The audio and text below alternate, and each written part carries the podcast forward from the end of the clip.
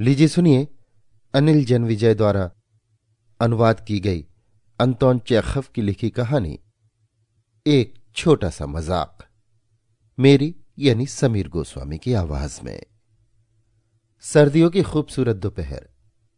सर्दी बहुत तेज है। नाद्या ने मेरी बाह पकड़ रखी है। उसके घुंघराली बालों में बर्फ़ इस तरह जम गई है कि वे चांदनी की तरह झलकने लगे हैं। होठों के ऊपर भी बर्फ़ की एक लकीर सी दिखाई देने लगी है। हम एक पहाड़ी पर खड़े हुए हैं। हमारे पैरों के नीचे मैदान पर एक ढलान पसरी हुई है, जिसमें सूरज की रोशनी ऐसे चमक रही है, जैसे उसकी परछाई शीशे में पड़ रही हो। हमारे पैरों के पास ही एक स्लेज पड़ी हुई है, जिसकी गद्दी पर लाल कपड़ा लगा हुआ है। चलो नाद्या, एक बार फिसले। मैंने नाद्या से कहा, सिर्फ़ एक बार, घबराओ नहीं, हमें कुछ नहीं होगा। हम ठीक ठाक नीचे पहुँच जाएँगे। लेकिन नाद्या डर रही है। यहाँ से, पहाड़ी के कगार से, नीचे मैदान तक का रास्ता उसे बेहद लंबा लग रहा है। वो भय से पीली पड़ गई है। जब वो ऊपर से नीचे की ओर झांकती है और जब मैं उसे स्लेज पर बैठने को कहता हूँ तो जैसे उसका दम निकल जाता है। मैं सोचता हूँ, लेकिन तब क्या होगा जब वो नीचे फिसलने का खतरा उठा लेगी। वो तो भय से मर ही जाएगी या पागल ही हो जाएगी। मेरी बात मान लो, मैंने उससे कहा। नहीं नहीं, डरो नहीं, तुम में हिम्मत की कमी है क्या? आखिरकार वो मान जाती है और मैं उसके चेहरे के भावों को पढ़ता हूँ। ऐसा लगता है जैसे मौत का खतरा मोल लेकर ही। उसने मेरी ये बात मानी है। वो भय से सफ़ेद पड़ चुकी है और काँप रही है। मैं उसे स्लेज पर बैठाकर उसके कंधों पर अपना हाथ रखकर उसके पीछे बैठ जाता हूँ। हम उस अथाह गहराई की ओर फिसलने लगते हैं।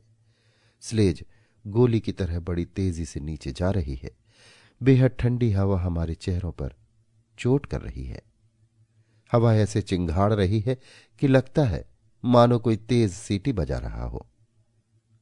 हवा जैसे गुस्से से हमारे बदनों को चीर रही है। वो हमारे सिर उतार लेना चाहती है। हवा इतनी तेज है कि सांस लेना भी मुश्किल है। लगता है मानो शैतान हमें पंजे में चकड़कर गरजते हुए नरक की ओर खींच रहा है। आसपास की सारी चीज़ें जैसे एक तेज़ी से भागती हुई लकीर में बदल गई हैं। ऐसा महसूस होता है कि आने वाले पल में ही हम मर जाएँगे। मैं तुमसे प्यार करता हूँ, नात्या।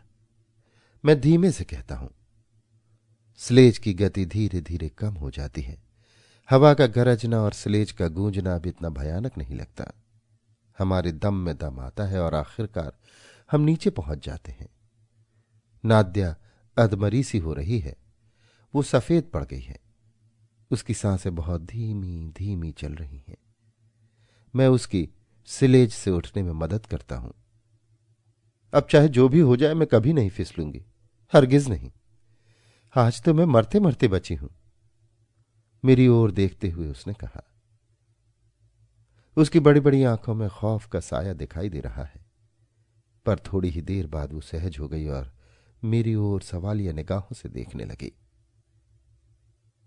क्या उसने सचमुच वे शब्द सुने थे, या उसे ऐसा बस महसूस हुआ था? सिर्फ़ हवा की गरज थी वो। मैं नाद्या के पास ही खड़ा हूँ। मैं सिगरेट पी रहा हूँ और अपने दस्तानों को ध्यान से देख रहा हूँ। नाद्या मेरा हाथ अपने हाथ में ले लेती है और हम देर तक पहाड़ी के आसपास घूमते रहते हैं। ये पहली उसको परेशान कर रही है। वे शब्द जो उसने पहाड़ी से नीचे फिसलते हुए सुने थे, सच में कहे गए थे या नहीं? ये बात वास्तव में हुई या नहीं? ये सच है या झूठ? अब ये सवाल उसके लिए स्वाभिमान का सवाल हो गया है, उसकी इज़्ज़त का सवाल हो गया है, जैसे उसकी ज़िंदगी और उसके जीवन की खुशी इस बात पर निर्भर करती है। ये बात उसके लिए महत्वपूर्ण है। दुनिया में शायद सर्वाधिक महत्वपूर्ण। नाद्या मुझे अपनी अधीरता भरी उदास नज़रों से ताकती है। मानो मेरे अंदर की बात भापना चाहती हो। मेरे सवालों का वो कोई असंगत सा उत्तर देती है। वो इस इंतज़ार में है कि मैं उससे फिर वही बात शुरू करूँ। मैं उसके चेहरे को ध्यान से देखता हूँ। अरे, उसके प्यारे चेहरे पर ये कैसे भाव हैं? मैं देखता हूँ कि वो अपने आप से लड़ रही है। उसे मुझसे कुछ कहना है। वो कुछ पूछना चाहती है। लेकिन वो अपने ख्यालों को, अपनी भावनाओं को शब्दों के रूप में प्रकट नहीं कर पाती। वो झेप रही है, वो डर रही है। उसकी अपनी ही खुशी उसे तंग कर रही है। सुनिए, मुझसे मुँह चुराते हुए वो कहती है, क्या? मैं पूछता हूँ। चलिए एक बार फिर फिसले। हम फिर से पहाड़ी के ऊपर चढ़ जाते हैं। मैं फिर से भय से सफ़ेद पड़ चुकी और कांपती हुई नाद्या को स्लेज पर बैठाता हूँ। हम फिर से भयानक गहराई की ओर फिसलते हैं। फिर से हवा की गरज और स्लेज की गूंज हमारे कानों को फाड़ती है।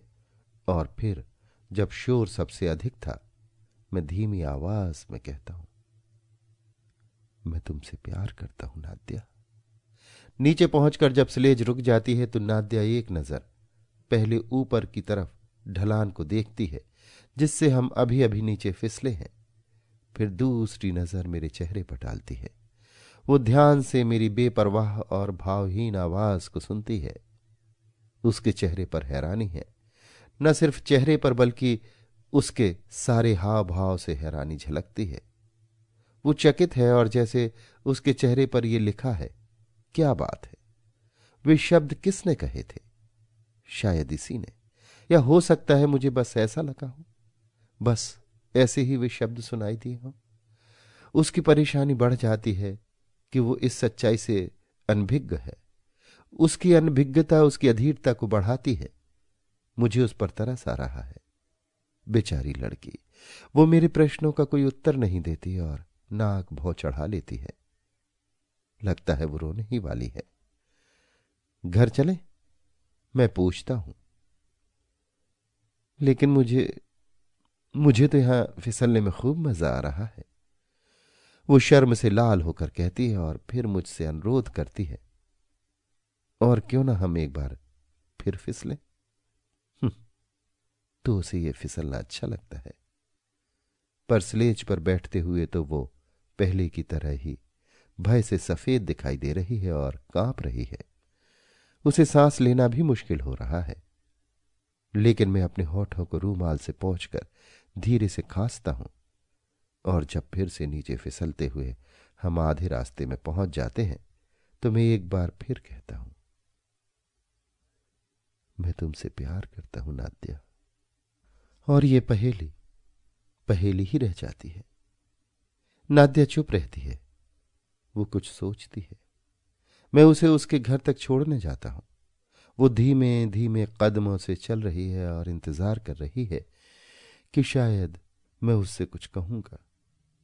मैं ये नोट करता हूँ कि उसका दिल कैसे तड़प रहा है। लेकिन वो चुप रहने की कोशिश कर रही है और अपने मन की बात को अपने दिल में ही रखे हुए है। शायद वो सोच रही है। दूसरे दिन मुझे उसका एक रुक्का मिलता है। आज जब आप पहाड़ी पर फिसलने के लिए जाएँ तो मुझे अपने साथ ले लें। उस दिन से हम दोनों रोज फिसलने के लिए पहाड़ी पर जाते हैं और सिलेज पर नीचे फिसलते हुए हर बार मैं धीमी आवाज़ में वे ही शब्द कहता हूँ। मैं तुमसे प्यार करता हूँ, नाद्या। जल्दी ही नाद्या को इन शब्दों का नशा सा हो जाता है। वैसा ही नशा जैसा शराब या मार्फिन का नशा होता है। वो अब इन शब्दों की खुमारी में रहने लगती है। हालाँकि उसे पहाड़ से नीचे फिसलने में पहले की तरह डर लगता है। लेकिन अब भय और खतरा, मोहब्बत से भरे उन शब्दों में एक नया स्वाद पैदा करते हैं, जो पहले की तरह उसके लिए एक पहेली बने हुए हैं और उसके दिल को तड़पाते हैं। उसका शक हम दो ही लोगों पर है, मुझ पर और हवा पर। हम दोनों में से कौन उसके सामने अपनी भावना का इजहार करता है, उसे पता नहीं। पर अब उसे इससे कोई फ़र्क नहीं पड़ता। शराब चाहे किसी भी बर्तन से क्यों ना पी जाए। नशा तो वो उतना ही देती है। अचानक एक दिन दोपहर के समय में अकेला ही उस पहाड़ी पर जा पहुँचा। भीड़ के पीछे से मैंने देखा कि नाद्या उस ढलान के पास खड़ी है। उसकी आँखें मुझे ही तलाश रही हैं। फिर वो धीरे धीरे पहाड़ी पर चढ़ने लगती है। अकेले फिसलने में हालाँकि उसे डर लगता है। बहुत ज़्यादा डर। वो बर्फ़ की तरह सफ़ेद पड़ चुकी है। वो काँप रही है, जैसे उसे फांसी पर चढ़ाया जा रहा हो। वो आगे ही आगे बढ़ती जा रही है, बिना झिझके, बिना रुके। शायद आखिर उसने फैसला कर ही लिया कि वो इस बार अकेली नीचे फिसल कर देखेगी कि जब मैं अकेली होंगी तो क्या मुझे वे मीठे शब्द सुनाई देंगे या नहीं? मैं देखता हूँ कि वो बेहद घबराई हुई भय से मुँह खोलकर स्लेज पर बैठ जाती है। वो अपनी आँखें बंद कर लेती है और जैसे जीवन से विदा लेकर नीचे की ओर फिसल पड़ती है। स्लेज के फिसलने की गूंज सुनाई पड़ रही है। नाद्या को वे शब्द सुनाई दे या नहीं, मुझे नहीं मालूम। मैं बस ये देखता हूँ कि वो बेहद थकी हुई और कमज़ोर सी स्लेज से उठती है। मैं उसके चेहरे पर यह पढ़ सकता हूँ कि वो खुद नहीं जानती कि उसे कुछ सुनाई दिया या नहीं। नीचे फिसलते हुए उसे इतना डर लगा कि उसके लिए कुछ भी सुनना या समझना मुश्किल था। फिर कुछ ही समय बाद वसंत का मौसम आ गया। मार्च का महीना है। सूरज की किरणें पहले से अधिक गर्म हो गई हैं। हमारी बर्फ़ से ढकी वो सफ़ेद पहाड़ी भी काली पड़ गई है। उसकी चमक खत्म हो गई है। धीरे धीरे सारी बर्फ़ पिघल जाती है।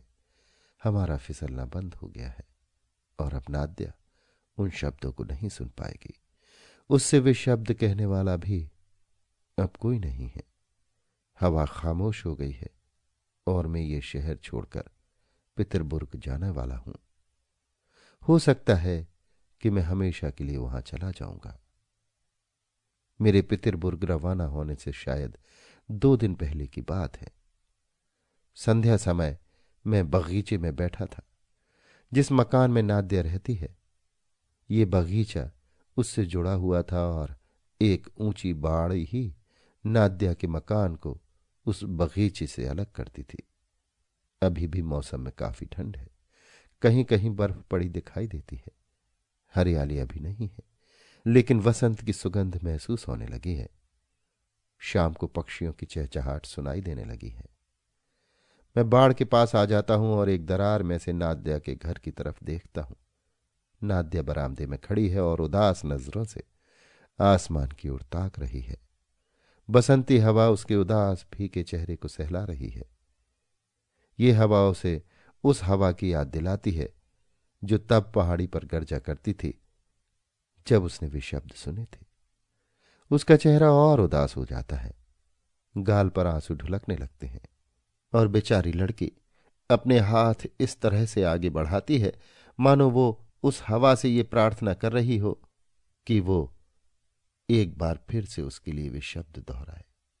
और जब हवा का एक झोंका आता है तो मैं फिर धीमी आवाज़ में कहता हूँ, मैं तुमसे प्यार करता हूँ, नाद्या। अचानक न जाने नाद्या को क्या हुआ, वो चौंक कर मुस्कुराने लगती है और हवा की ओर हाथ बढ़ाती है। वो बेहद खुश है, बेहद सुखी, बेहद सुंदर, और मैं अपना सामान बांधने के लिए घर लौट आता हूँ। ये बहुत पहले की बात है। अब नाद्या की शादी हो चुकी है। उसने खुद शादी का फैसला किया या नहीं, इससे कोई फ़र्क नहीं पड़ता। उसका पति एक बड़ा अफसर है और उनके तीन बच्चे हैं। वो उस समय को आज भी नहीं भूल पाई है, जब हम फिसलने के लिए पहाड़ी पर जाया करते थे। हवा के वे शब्द उसे आज भी याद है। ये उसके जीवन की सबसे सुखद हृदय स्पर्शी और खूबसूरत याद है। और अब, जब मैं प्रौढ़ हो चुका हूँ, मैं ये नहीं समझ पाता हूँ कि मैंने उससे वे शब्द क्यों कहे थे। किस लिए मैंने उसके साथ ऐसा मज़ाक किया था? अभी आप सुन रहे थे अनिल जनविजय द्वारा अनुवाद की गई अंतोन चैखफ की कहानी, एक छोटा सा मज़ाक। मेरी, यानी समीर गोस्वामी की आवाज़ में। इस कहानी का रचना काल था, सन अठारह और इस कहानी का मूल रूसी नाम था, शूतज का।